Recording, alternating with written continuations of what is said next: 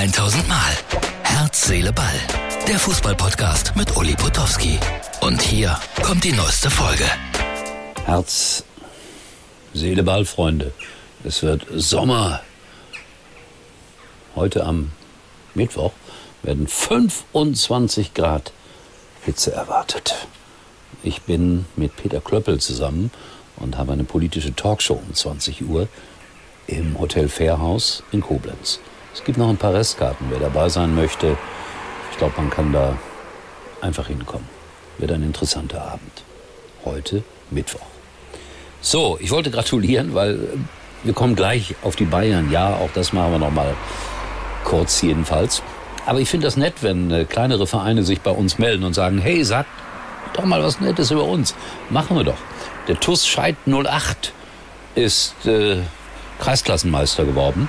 Schickt uns das Foto und äh, rein farblich bin ich mir jetzt nicht sicher, ob sie mehr an Kaiserslautern oder Bayern München erinnern. Aber TUS 08 Scheid Meister. Und ich weiß, was das bedeutet, in den unteren Klassen Meister zu werden. Dann gibt es eine Meisterschaftsfeier auf Mallorca mit ganz viel Alkohol. Vorsicht, nicht zu viel. Und äh, mit viel Gesang und ohne Rücksicht auf äh, irgendwelche konditionellen Verluste. Also TUS Scheid 08, herzlichen Glückwunsch. Äh, wenn ihr auch irgendwie in einem kleinen Verein seid und hier mal reinkommen wollt, äh, bei mir, jederzeit schickt mir ein Foto oder ein kleines Video oder was auch immer. Stuttgart gegen HSV, Donnerstag. Und äh, Wiesbaden gegen Bielefeld Freitag, das sind die Relegationsspiele. Bitte, ich habe das heute mal abfotografiert für euch. Hier ist die Personaleinteilung von Sky. Äh, das äh, Spiel um Liga 1 wird Martin Groß kommentieren, sehr guter Mann. Und das Spiel zwischen Wiesbaden und Bielefeld hat Stefan Hempel gewonnen. Also viel Spaß. Es werden wieder spannende Spiele, sind ja zunächst auch erstmal die Hinspiele. Und wer weiß, was da alles in den Rückspielen passieren kann, nach dem, was wir alles erlebt haben in den letzten zwei bis drei Tagen. Das war schon enorm. Das ist auch interessant. Ich war gerade bei einer Altherrenrunde, darf ich ja ruhig so nennen. Und da wurde auch nur über die Meisterschaftsentscheidung gesprochen. Und ja, ich gebe das einfach nur wieder, wertfrei. Die meisten meinten, die Bayern hätten sich sehr beschädigt mit dem, was sie da gemacht haben. Ach, ich glaube, das wird in ein paar Monaten vergessen sein, wenn der Erfolg da ist und wenn Ruhe wieder einkehrt. Wer denn dort alles arbeiten wird, das bleibt noch abzuwarten. Und der Bruder von Olli, der hat sich jetzt auch zu Wort gemeldet, der hat nämlich gesagt, äh, ihr müsst Verständnis dafür haben, dass der Oliver auch mal ausflippt, denn er wurde wochenlang durch den Dreck gezogen. War es wirklich so schlimm?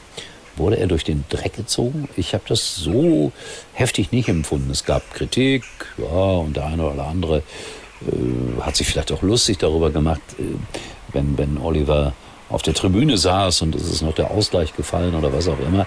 Es bietet sich aber auch leider an, weil der Oliver so emotional ist, dass er da steht oder sitzt und die merkwürdigsten Faxen macht. Ich bin gespannt, in welcher Talkshow er als erstes auftauchen wird. Das muss ja kommen irgendwann. Aber man trifft sich ja jetzt oder hat sich auch schon getroffen, weiß ich nicht genau, um unter Männern freundlich, familiär alle Missverständnisse, wenn es denn Missverständnisse gab, auszuräumen. Ja, es gab Missverständnisse. Ich glaube schon, da gibt es einiges auszuräumen. So, aber trotzdem, ich bin gespannt, wo wird er als erstes reden? Stern TV